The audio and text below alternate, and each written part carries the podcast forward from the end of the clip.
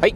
お疲れ様でございます。スーパービートクラブでございます。えこの番組はですね、私、現在40代半ば、絶賛中年親父なんですが、毎朝朝4時に起き、そして毎月20冊以上の本を読み、そしてそして1ヶ月300キロ以上走るというですね、超そういう方、私が一人語りする番組でございます。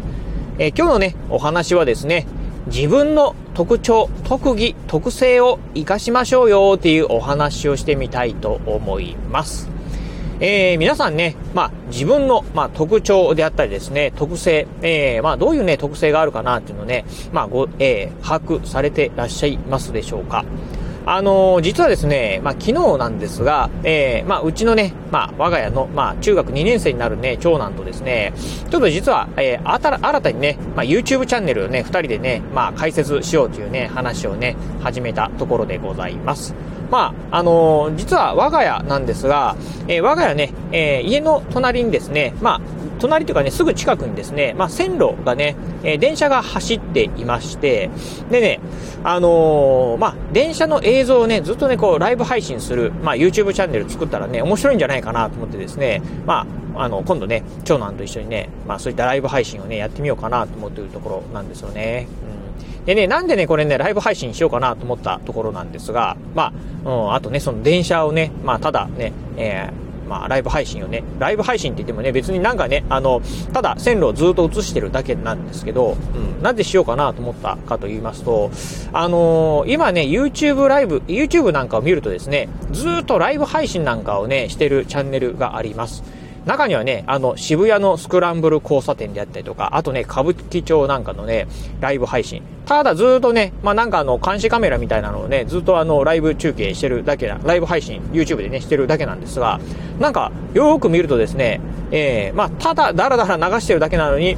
あの、視聴者数がですね、えー、見てる方がですね、なんか600人とか700人とか、多い時にはね、1000人を超えてるとかっていう風なね、えー、時があります。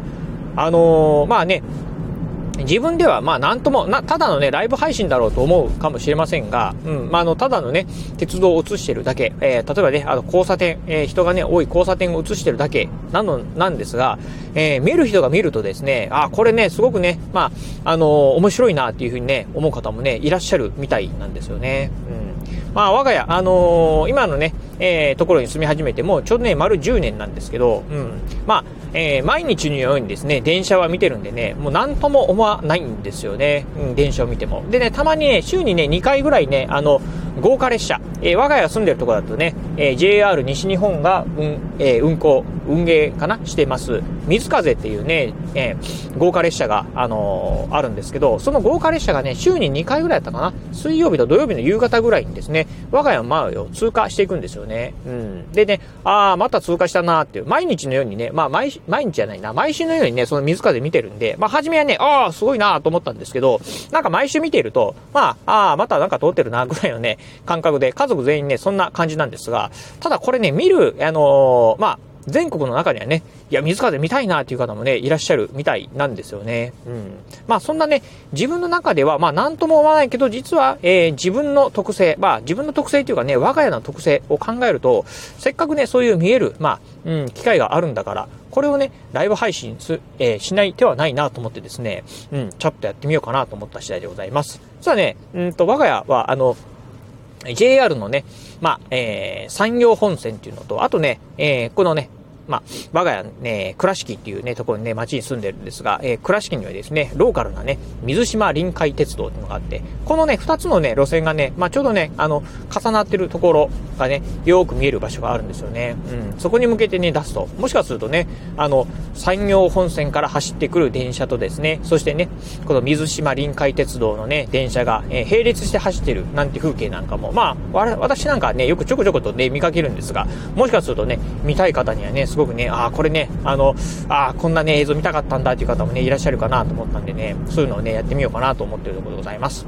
ということでね、まあ、自分の中ではね、まあ、なんとも思ってないなと思いながらも、実はね、えー、他の人から見るとですね、まあ、他の人、えー、一部の方から見るとですね、それあなたね、すごい特技だよっていうね、ことがね、あろうかなと思います。まあ、そういったものはね、全然、あの、どんどんね、まあ、外に発信していく、まあ、うん、発信していくって言えばいいのか、アウトプットしていくって言えばいいのか、まあ、わかりませんが、ぜひね、そういったのをね、有効活用してみるっていうのはね、よろしいんじゃないかなというふうにね、思う次第でございます。まあなんとなくね、まあなんかそんなね、ことやりたくないよというふうにね、思うかもしれませんが、実際やってみるとですね、何かね、面白いことにつながるかもしれませんし、もしかすると、そういったね、YouTube のね、ライブ配信なんてするとですね、まあ簡単に収益ができてですね、もしかするともしかするとお小遣い稼ぎになるかもしれないっていうところもね、考えるかもしれませんので、ぜひね、この辺はね、皆さん、あの、やってみてはね、どうかなと思います。まあ、どんな方にもですね、いろんなね、特徴はね、あろうかなと思います。えー、例えば、自分の住んでるね、地域、えー、自分の住んでるね、家からですね、すごくね、まあ、見晴らしが良くてですね、